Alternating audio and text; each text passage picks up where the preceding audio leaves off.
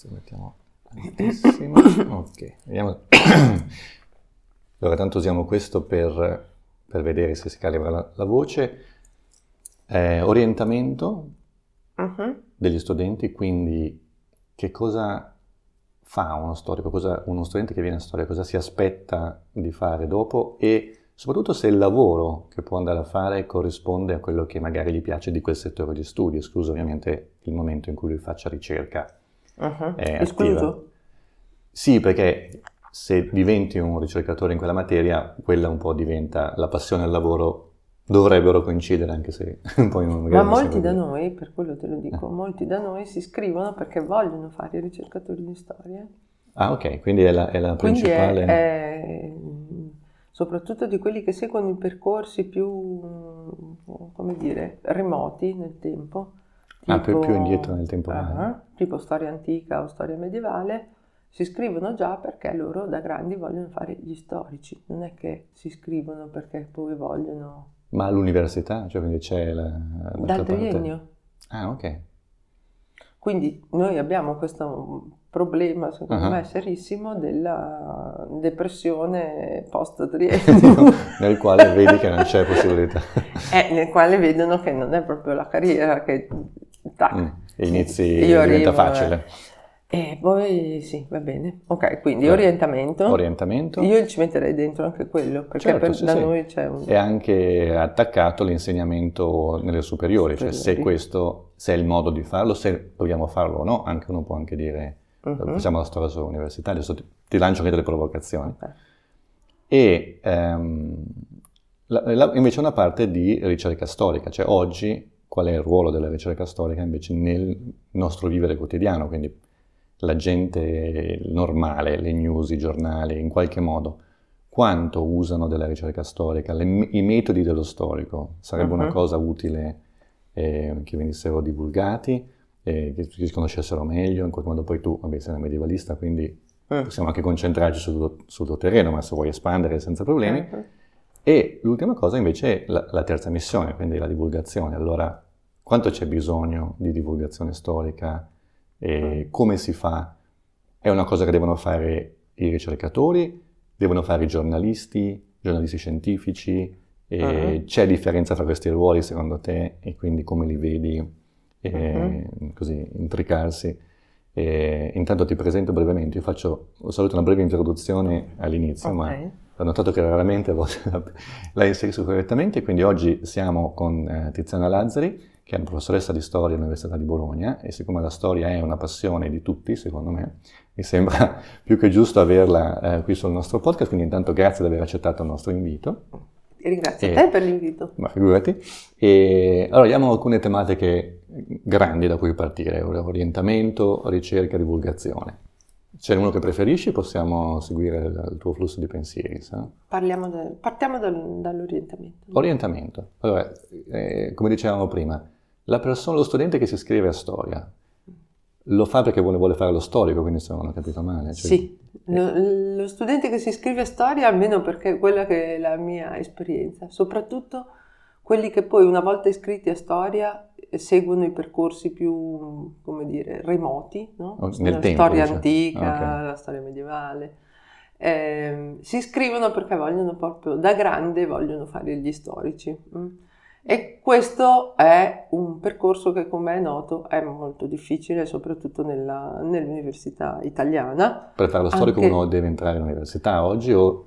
Per farlo storico necessariamente deve entrare all'università, perché la storia concepita all'interno del mondo accademico è un mestiere che viene anche retribuito, mentre certo. esiste, esisteva la possibilità o forse esiste tuttora per chi ha sostanze di famiglia, yeah. di fare lo storico anche senza avere uno stipendio regolare. Però ovviamente... Esistono queste figure? Esistono ancora queste ah, figure sì? e sono figure abbastanza eh, seducenti, anche se c'è sempre il rischio che il non ingresso all'interno dell'accademia, non solo italiana, ma intendo anche certo. nell'accademia mondiale, eh, rende queste figure un po' ambigue, no? Non, non, c'è la certificazione dell'appartenenza e della cooptazione all'accademia. Ecco.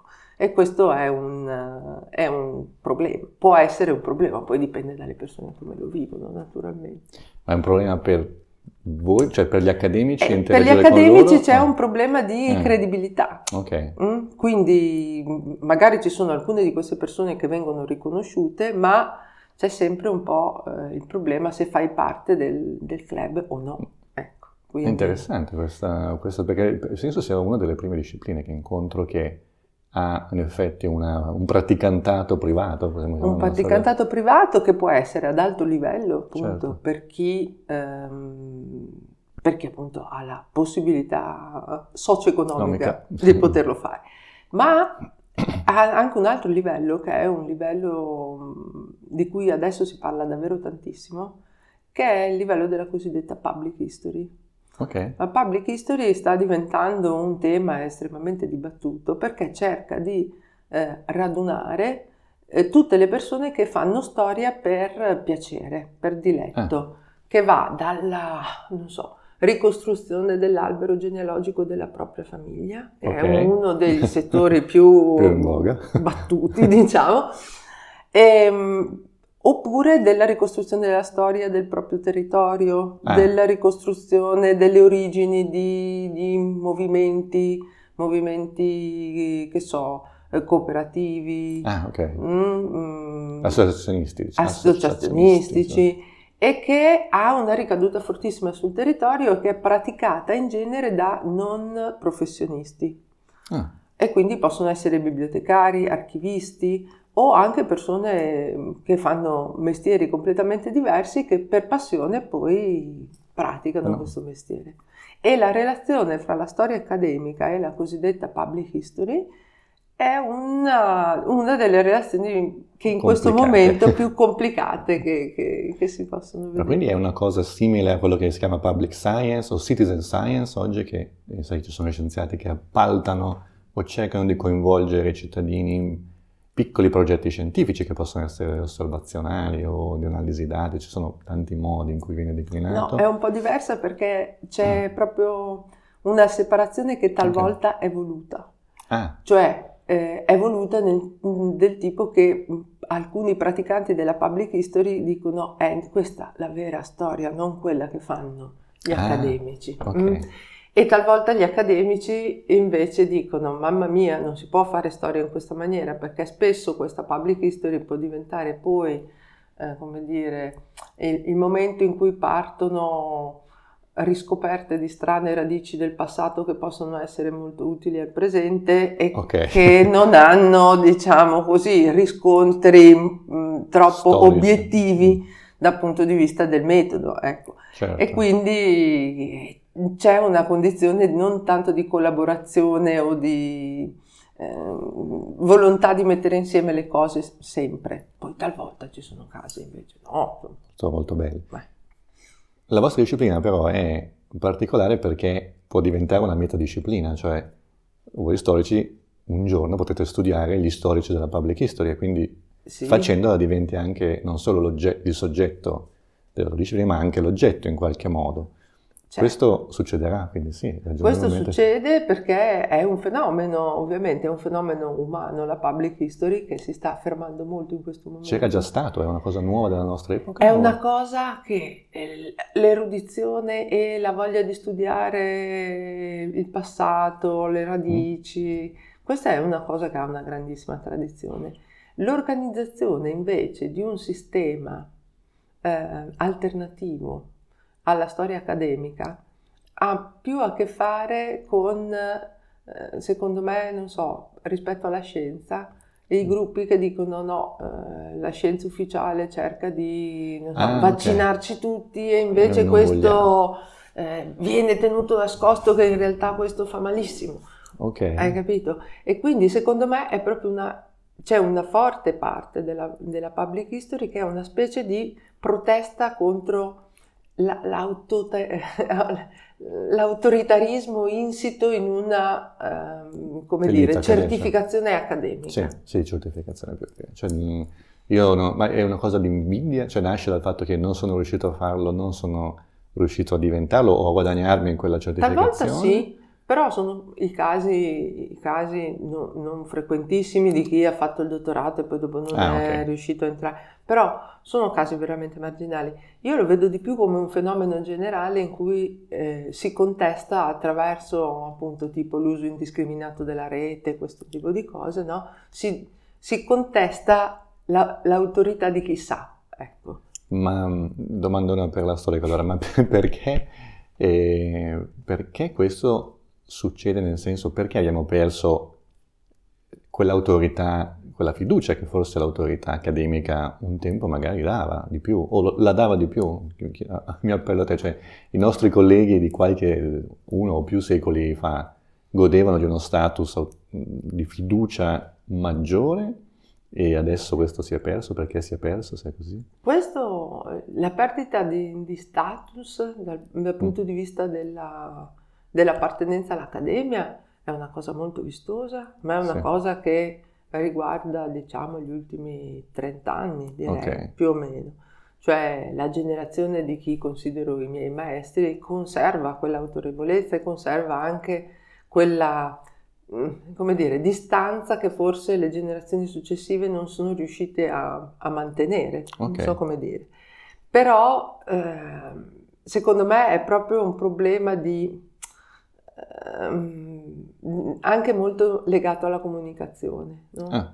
Cioè è, è, un problema di anche troppo larga diffusione delle opinioni di chiunque okay. che valgono ciascuno pari, cioè il, certo.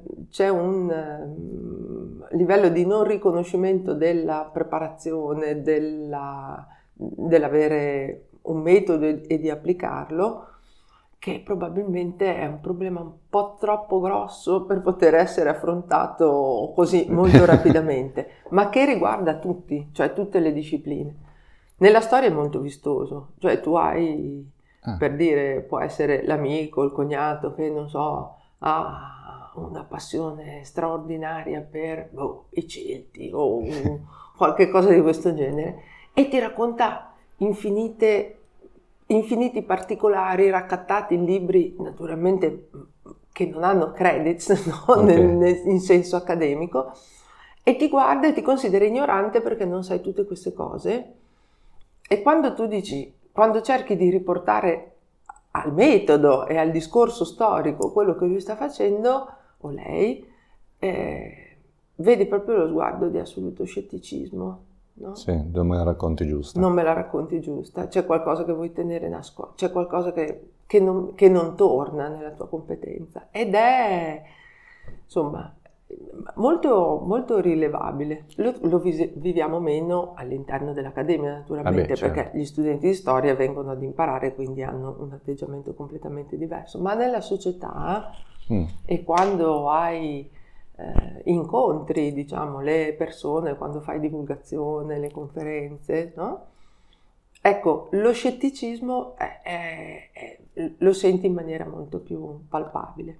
Io avevo una volta formulato l'idea che alcune discipline fossero un po' più protette a causa della loro complessità, nel senso è difficile fare un'interpretazione della, dell'ipotesi di Riemann di alcuni aspetti di matematica piuttosto complessi perché la persona comune non ha gli strumenti per poter approcciare, neanche capire qual è il problema che si vuole risolvere. E anche i fisici forse riescono, anche se mi hanno detto che negli Stati Uniti ci sono numerose persone che scrivono ai dipartimenti di fisica eh, di, dicendo di avere trovato un errore nella relatività di Einstein o di avere eh, trovato cosa di clamoroso e c'è una, un gruppetto di, di questi. Eh, però in discipline dove le persone si sentono autorizzate a intervenire perché basta mm, parlare, pensare, non, non, occorre dal loro punto di vista quel nuovo alfabeto che può essere la matematica o un laboratorio, allora magari io mi sento autorizzato a dirti ma perché tu eh, ne sai più di me, io eh, non esatto. l'ho fatto, ho letto. Quindi... Infatti, e, e, e, quello è un, un discrimine perché anche lì comunque c'è un gap di conoscenze perché no, non si sa che esiste un linguaggio tecnico, esatto. esiste un metodo, che, eh, che, non è conosciuto. Ecco, mentre tutti pensano che l'esperienza e il buon senso comune ti fa interpretare la storia, non sanno che esiste invece una disciplina, esatto. che è quella che si insegna in accademia.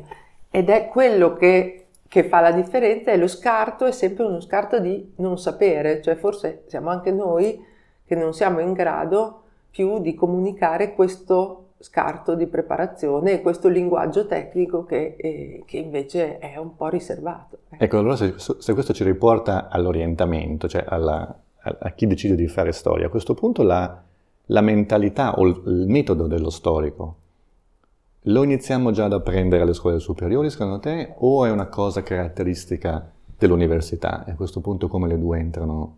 È una contatto? cosa caratteristica dell'università che non si apprende mai alle scuole superiori per quella mm. che è la mia esperienza. E infatti il primo anno della, della triennale in storia sì.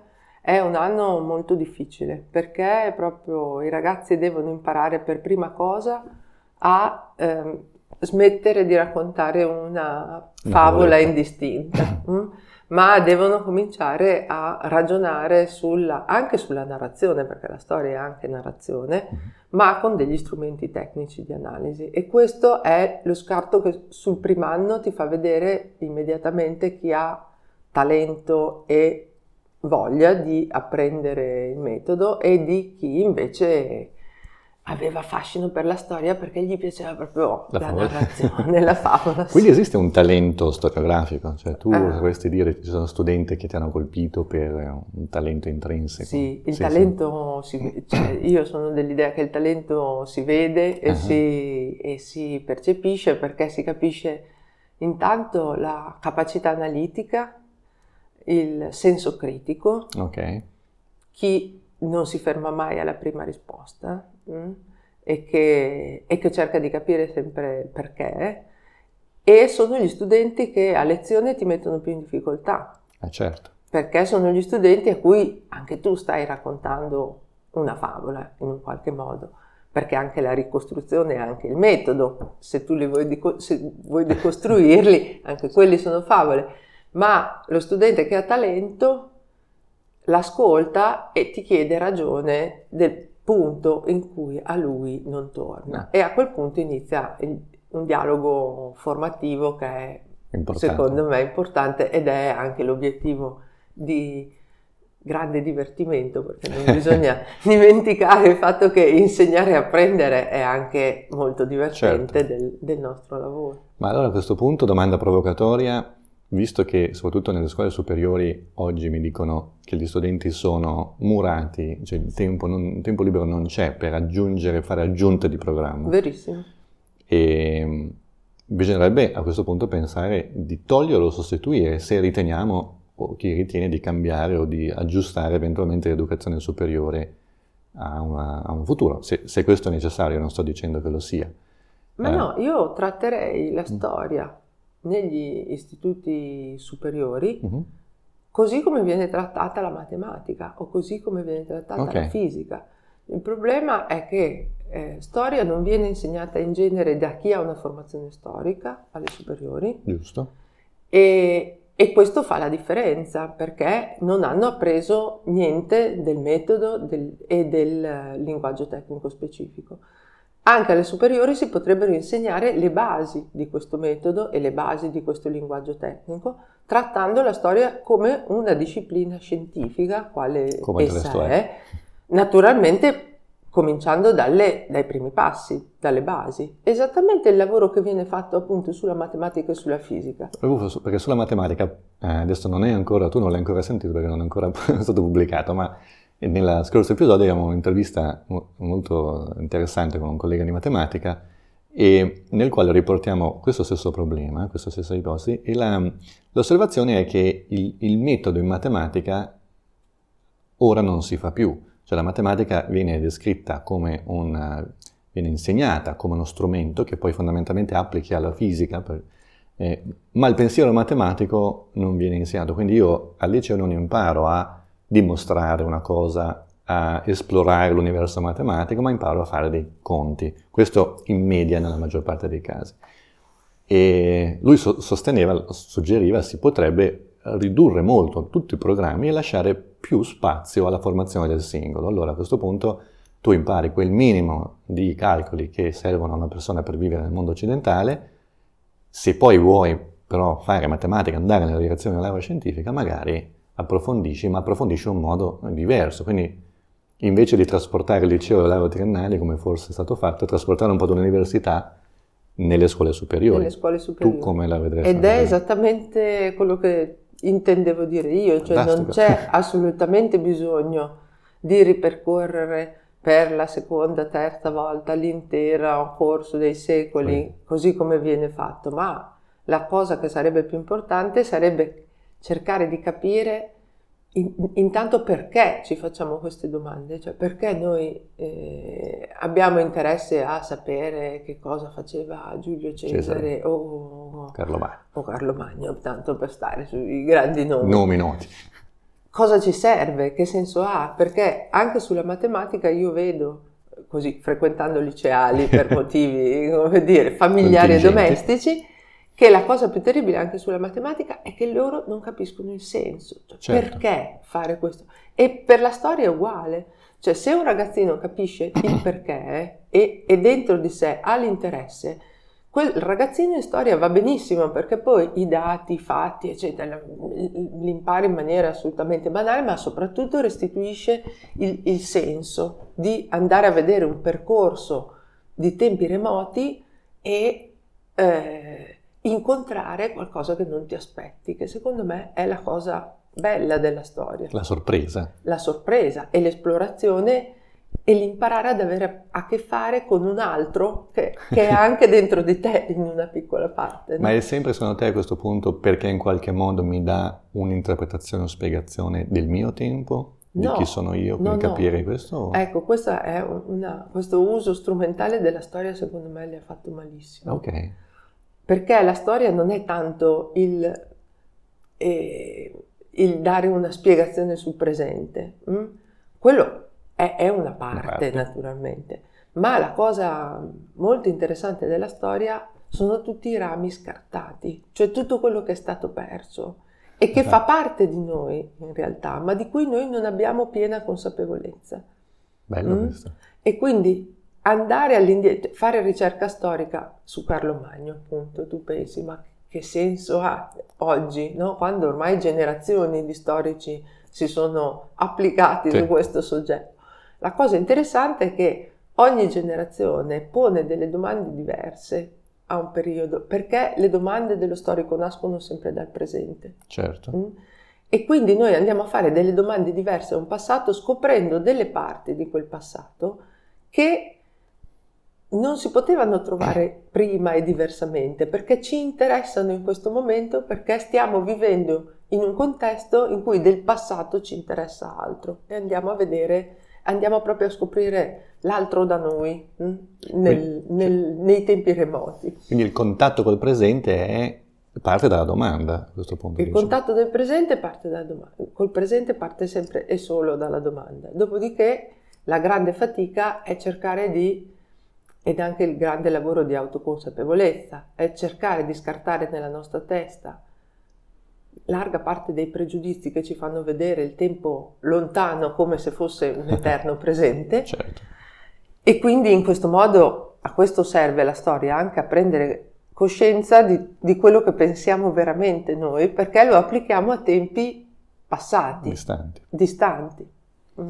No, questo, e quindi alla fine la riscriviamo sempre un po', cioè il discorso orwelliano, fra virgolette, di riscrivere la storia per certi aspetti fa parte della, della, del metodo, della disciplina stessa, della disciplina stessa, della disciplina stessa. È, è, intrinseco e insuperabile. Ah, interessante questo, adesso siamo un po' allontanati da, dal nostro orientamento, ma, ma va, va, bene perché queste chiacchierate sono interessanti proprio perché non hanno poi una, una direzione, se no sarebbe un'intervista ad un giornalista alla fine che io non so. E, ehm, no, l'ultima, l'ultima, cosa che mi interessava sugli studenti era questo, quindi, ma chi invece non fa lo storico?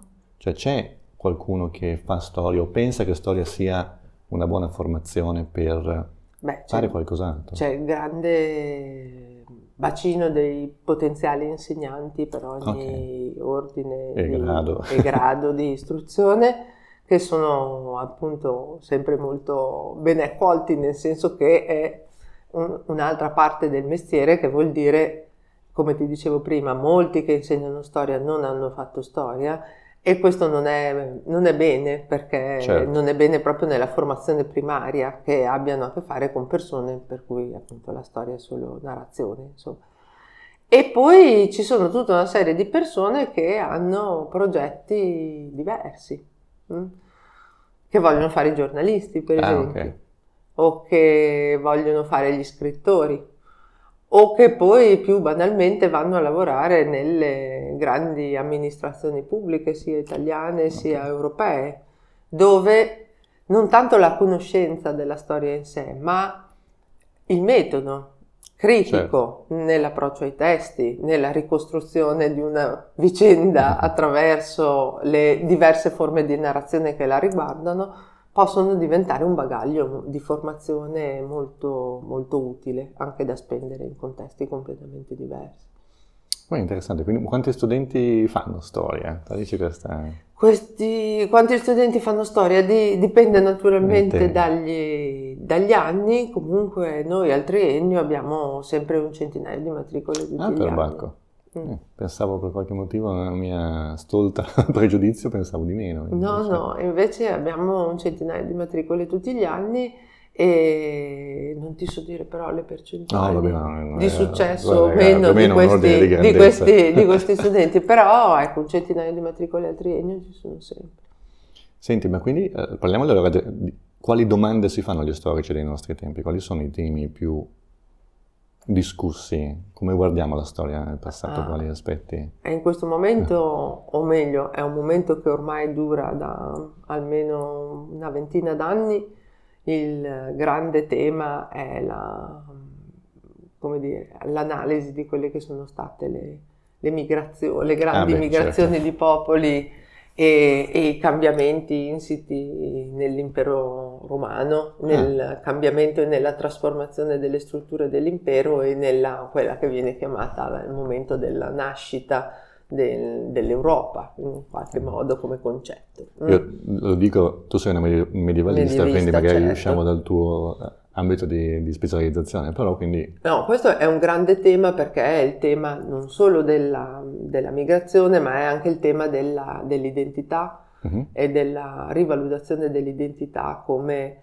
eh, costruzione culturale e, con, e non come dato, diciamo, biologico e fra molte virgolette naturale, no? certo. E quindi è un percorso che è stato fatto contemporaneamente sia dal, dagli antropologi, dagli storici, eh, dai sociologi, ognuno dalla sua parte, dai filosofi ha ragionato sull'identità proprio perché gli ultimi vent'anni sono un momento in cui l'identità soggettiva e soprattutto quella collettiva viene messa, diciamo così, a dura prova dalle, okay, vicende, sì. dalle, vicende, quotidiane.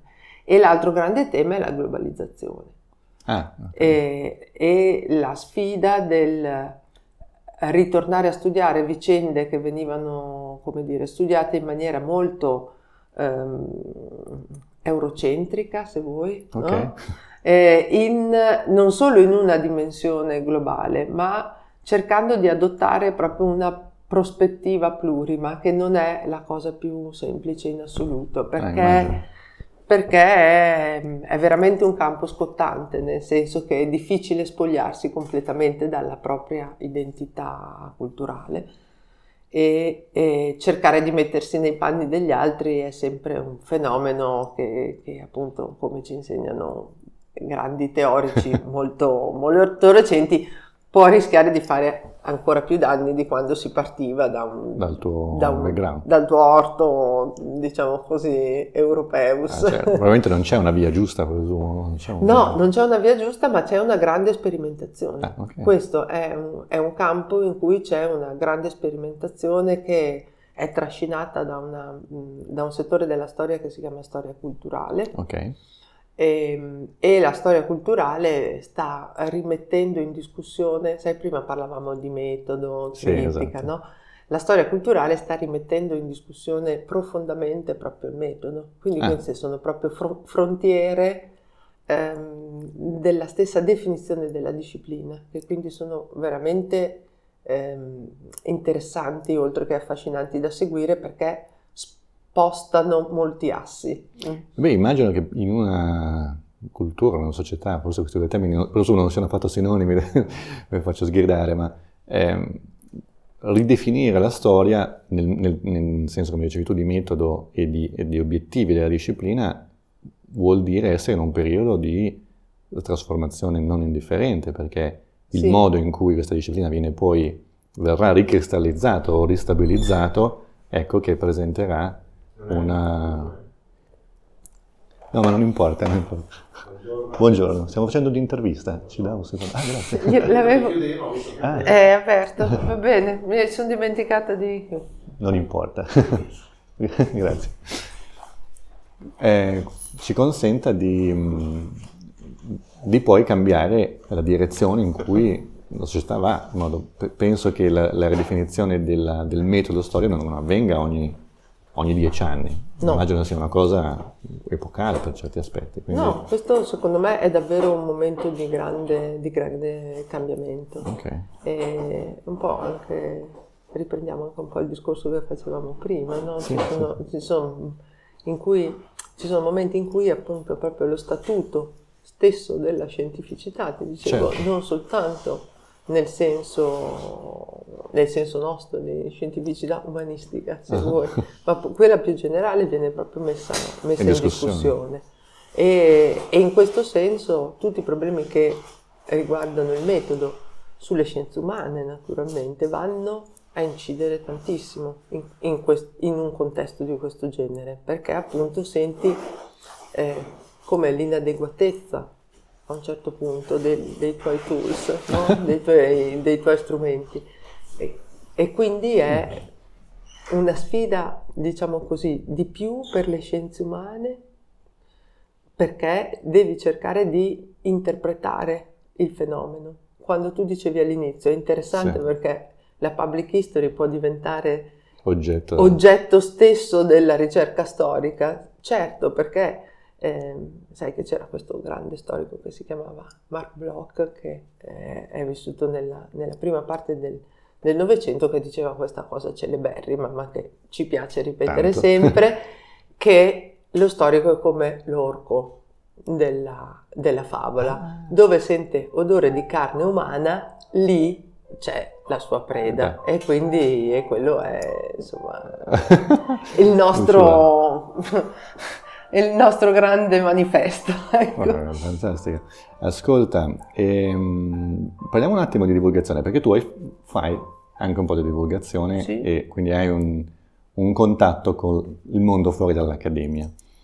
E è un periodo uh, piuttosto attivo in, senso, in termini di divulgazione perché perlomeno nel mondo scientifico sono comparsi specialmente in Italia alcuni personaggi che um, hanno così generato un po' di scalpore all'interno dell'ambiente divulgativo. Adesso mi viene in mente Burioni perché forse è il nome più recente e, e questo ha creato forse un piccolo conflitto fra uh, chi vuole fare divulgazione e chi forse si ritiene eh, uno dei guardiani della divulgazione o degli attori principali della divulgazione che sono i giornalisti scientifici. Ampliamo lo settore ovviamente agli umanisti. E c'è differenza fra la divulgazione fatta, secondo te, da questa seconda figura, cioè da un giornalista, rispetto a quella fatta dall'accademico? Occorrono tutte e due? Ne occorre una sola? Fanno cose diverse? Tu come la vedi? Mm, io ho una posizione molto, molto radicale vai, su vai, questo vai, tema. Benissimo, benissimo. Eh, a me non piace per niente la divulgazione fatta dai, dai giornalisti. Okay. La divulgazione storica fatta, certo, dai, certo. fatta dai giornalisti, così come quella fatta dai romanzieri, okay. che a volte anche loro, no? noi abbiamo tutta una produzione letteraria di romanzi storici o di ricostruzioni come si dice, accattivanti. Anche, no? anche in fiction, presumo adesso fa serie La e cose. fiction, naturalmente. Però, sai, sulla fiction già c'è una distanza. Invece la ricostruzione storica che si dice accattivante, leggibile, è in realtà un modo per riproporre delle favolette un po' ritrite mh, mm, in cui non si riesce bene a identificare qual è la finalità, se è una finalità consolatoria. O meno. Cioè la storia pone sempre dei problemi ed è un po' la, la vera storia, è un po' dura da digerire, mm. anche nella sua forma divulgativa, perché quando tu vai eh, a raccontare eh, che cosa stai facendo o che cosa si sta facendo su un determinato tema, fai quella brutta cosa che si chiama rompere gli orizzonti di attesa.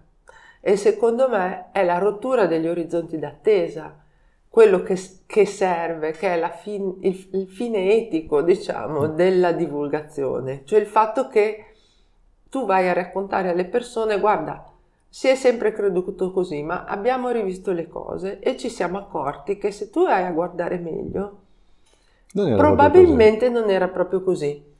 Questa cosa è terribile perché una parte del pubblico, quando il pubblico arriva sempre molto numeroso, e questa è una cosa molto bella che dà grande soddisfazione perché si vede che c'è proprio un bisogno di, in realtà, di comunicazione eh, scientifica che vada oltre la rete, oltre la televisione, certo. eh, oltre i grandi canali, ma proprio con l'incontro fra le persone. Per cui quando tu vedi che queste persone di eh, pomeriggio oppure di sabato o di domenica, invece che andare in giro, ti vengono ad ascoltare, è sempre una cosa che ti fa piacere non solo per la ovvia gratificazione personale, ma per la, eh, proprio per la voglia che senti di conoscere. Certo. Certo che delle volte di fronte alla conoscenza c'è la reazione del tipo, ah, ma non è quello che mi aspettavo. E però proprio questa difficoltà è, secondo me, il piccolo seme che noi dobbiamo gettare, mm. cioè è il seme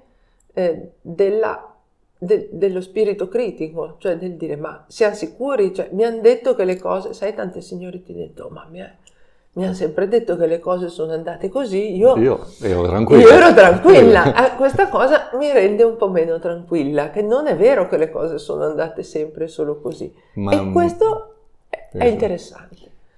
Questo mi fa ritornare però alla, alla, fiction, cioè parte della storia può essere entertainment, no? e oggi, anzi forse è sempre stato da Hollywood, penso ne abbia saccheggiato ogni epoca storica possibile. E deve o dobbiamo, in, un, in una finalità appunto di divulgativa o educativa, trovare un nuovo linguaggio per poter comunicare queste cose. La persona che viene ad ascoltarti e si aspetta un po' di entertainment, entertainment, nel senso che dice questo è il mio periodo storico preferito, adesso non vedo l'ora che mi racconti, cose che so già, però io sono contento di riascoltarle. Invece magari appunto mi trovo a scoprire una cosa nuova che come sempre magari immediatamente non mi piace o non ho gli strumenti per poterla immediatamente comprendere o, oppure ci serve un nuovo linguaggio, è, è, il momento di trovare un modo in cui questo tipo di divulgazione abbia, debba incontrare più l'entertainment forse o deve avere... Io non lo so, eh, perché me lo sono chiesto tante volte, ma no, non ho risposto. Secondo me c'è un modo um, che cattura comunque l'attenzione e che è proprio quello di parlare di vita, perché quando ah. parli di storia tu parli di vita e quindi racconti delle vicende che hanno a che fare con le persone. Cioè, um, una, nella divulgazione non si può stare sui grandi concetti o sulle uh, raffinate esegesi sì, di okay. un testo di due righe a meno che non riempi quel testo e quella esegesi di tutta la vita che quel testo e quell'esegesi ha, perché questo passa sempre, okay. come dal punto di vista del linguaggio, no? Quindi è sempre una sfida il fatto di mm. trovare un linguaggio che metta insieme mm, l'interesse, cioè certo. il, il fatto di suscitare l'interesse, ma con quel limite sottilissimo talvolta che è non suscitare un interesse facile. Okay. No? Ma suscitare un interesse che parte dalla componente vitale che c'è nelle cose che stai raccon- raccontando, ma ehm, innestando dubbio, senso critico, riflessione sulle cose di cui stai parlando. Noi poi in Italia abbiamo un grande esempio di divulgatore che è Alessandro Barbero, certo. che fra l'altro è un collega, lui parla L'ho visto personalmente tipo di storia, esatto, lui parla di storia in generale, ma na- nasce, come, nasce e, e, continua a lavorare anche come medievista naturalmente. E secondo me eh, Alessandro ha trovato un linguaggio che effettivamente riesce ad essere una, me- una mediazione efficace fra quella che è la ricerca storica e, la, e la, l'attrattività. Io l'ho, l'ho, visto di persona e mm, devo dire che sono, comunque andate a vederlo se vi capita perché è molto bello. E mi sono chiesto quello che ti stai chiedendo tu, cioè dov'è quella, quel perfetto incrocio dove, dove, le cose si uniscono in qualche modo. E sono giunto alla conclusione che sia un mix di, di fortuna, e per fortuna intendo dire la sua voce, il suono della sua voce, il timbro della sua voce ben si adatta per qualche motivo a quello che racconta, uh-huh. dal suo stesso la physique du rôle, diciamo insieme a un modo di raccontare, una cortezza del, del, del, racconto che è molto coinvolgente. E secondo me forse un po' queste cose devono stare insieme per qualche motivo e fornire le due anime della, di questo tipo di divulgazione, che non tutti ovviamente hanno, perché... No, no è, proprio un, una capacità diversa. Sì. Ci sono ottimi ricercatori, bravissimi ricercatori che non sarebbero mai in grado di fare una cosa di questo genere perché non ah, non sono attrattivi. Certo, eh, vabbè, ma non è neanche una colpa di nessuno. No. Eh, ti faccio un'altra domanda ancora più provocatoria, perché quando in università si incontrano o parlano umanisti e scienziati, eh, c'è sempre un po' um, in qualche modo così uno spettro sottostante che è ah noi facciamo cose che servono al mondo, voi non fate cose che che servono praticamente al mondo, diciamo così, adesso ho molto così, volgarizzato un, un, approccio. E questo solo per dire, non c'è un'applicazione industriale alla storia, ecco, mettiamola così, non esco con un brevetto, domani non faccio un prodotto, non servo all'economia. Um, io invece penso che non sia affatto così. E una cosa su cui volevo chiederti una riflessione era questa. E noi siamo un paese um, uno dei paesi che attraggono più turisti nel mondo. Una volta forse eravamo i primi, adesso non so se siamo un po' scesi in classifica, penso. E ci sono miliardi di persone al di là delle nostre frontiere, in Cina, in India, che vengono in Italia, che forse venire, vogliono venire in Italia o che forse vorranno venire in Italia, a vedere cose che io mi sono sempre domandato perché, cioè che cosa capiscono dell'aspetto artistico o storico italiano che vengono a vedere. Allora, il motore del nuovo turismo dovreste essere voi, cioè in qualche modo il riportare la narrazione degli eventi storici europei e italiani come quadro culturale all'interno del quale poi piazzare gli aspetti artistici, culturali, quello che vuoi. Eh, viene comunque fatta oggi o la stiamo perdendo un giorno io immagino che ci sarà una magnate cinese che si costruirà un colosseo in Cina e basta. E a Las Vegas c'è, c'è già il Venetian che è come Venezia, che forse ha più turisti quasi di Venezia perché c'è un sacco di gente. E quando questo succederà, tu come, come fai a risolverlo come paese? Ti rimangono le spiagge, ma le città d'arte le hai in qualche modo un po' perse se non spieghi per mm. quale motivo è bello vederlo. È così, come possiamo sì. fare? Per... No, il, il, il la storia ti serve proprio per, eh, quando guardi una città, per non vedere soltanto l'aspetto esteriore come se fosse una cartolina o una cosa riproducibile appunto in California, esatto. eh, ma perché vedi tutti gli strati sotto, no? Cioè tu hai della, della, dello spazio urbano per dire, per seguirti certo. nel tuo percorso, ma si può fare lo stesso discorso sul paesaggio naturalmente, ah, certo. sul, sul, sull'habitat, mm-hmm. no? E, ehm, tu lo vedi come si è stratificato nel tempo e quindi assumi progressivamente una visione sempre più tridimensionale mm. che ti dà una eh, soddisfazione di fruizione completamente diversa.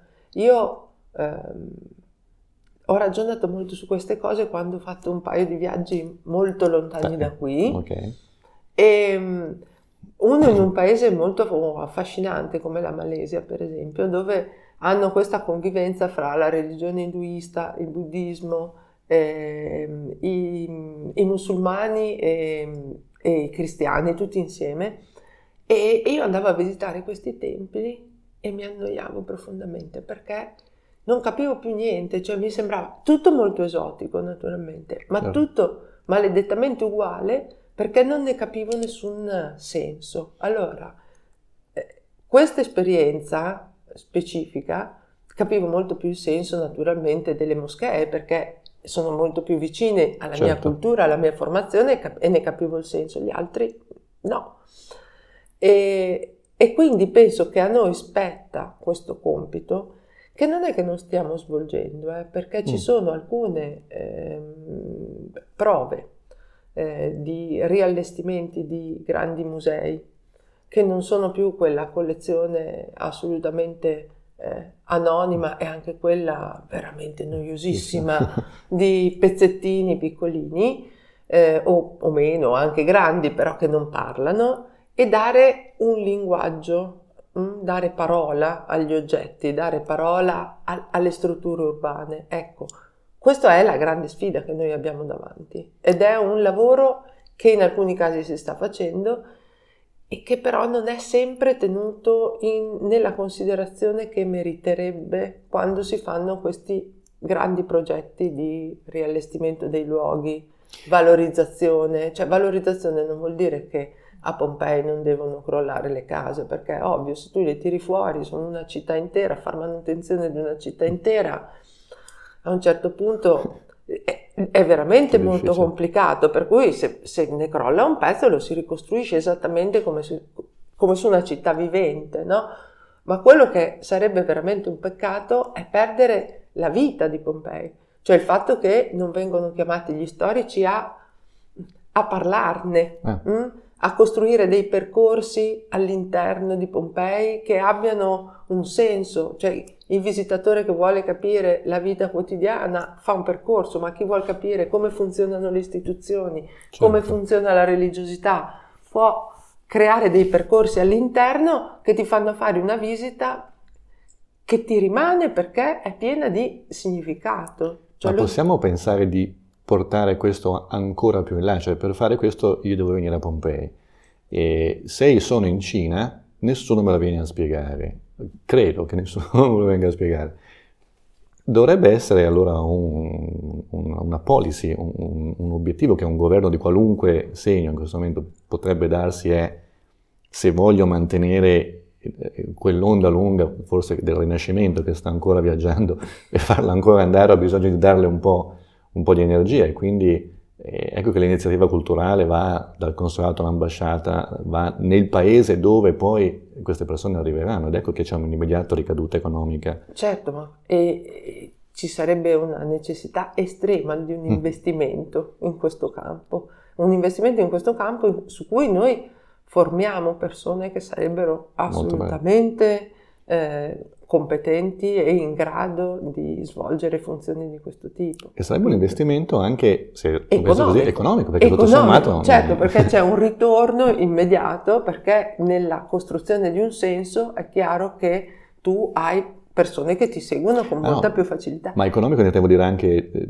che costi poco, cioè alla fine sono posti di lavoro per persone che devono andare nel mondo a costruire una narrazione. Certo. Non, è, non bisogna costruire una, un'infrastruttura. Un'infrastruttura o, no. cioè, mi sembra che rispetto ad altri progetti, tutto sommato... Eh, sono infrastrutture leggere. Sì, esatto. Eh, chiamiamole così, infrastrutture leggere, che non, grandi, non, grandi, opere, ma che potrebbero avere grandi risultati. Sai anche in che mm. verso? Rispetto a quello che dicevamo sulla, eh, appunto, sulle fake news, sì, della, okay. del fake news della storia, no? anche in quel senso lì, perché se tu investi sulla, sulla storia, investi su un, un professionismo storico uh-huh. che appunto si mette in relazione con la società e dà risposte critiche, certo. okay? che non, diversamente non trovi e aumenta il livello di consapevolezza collettiva semplicemente per il fatto che queste persone esistono e raccontano no, queste storie. No, questo secondo me sarebbe assolutamente interessante. Un politico illuminato di qualunque appunto, orientamento non può non pensare, secondo me, a intervenire in questa direzione perché eh, sarebbe miope. Ecco, poi magari la miopia forse è molto più diffusa di quello che, che non crediamo e oggi sembrano altri problemi all'ordine del giorno, ma questi sono quelli generazionali nei quali forse governi appunto di tutti coloro dovrebbero semplicemente capire che è un, una cosa che va fatta e si porta avanti indipendentemente da chi l'ha fatta prima o chi venga dopo, ecco, eh certo. eh, per certi aspetti.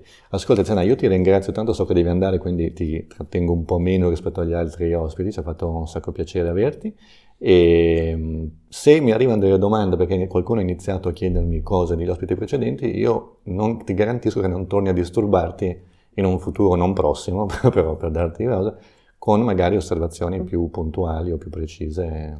Ma sì. io sarei molto contenta e se arrivano delle domande sarò ben disposta a rispondere ah, se l'ultima, riesco. L'ultima Dimmi. cosa che devo chiederti è se hai una città preferita, perché il, questa intervista andrà in, uh, in, formato audio, in podcast, ma andrà anche su YouTube e sulla pagina Facebook dell'elevatore di pensiero.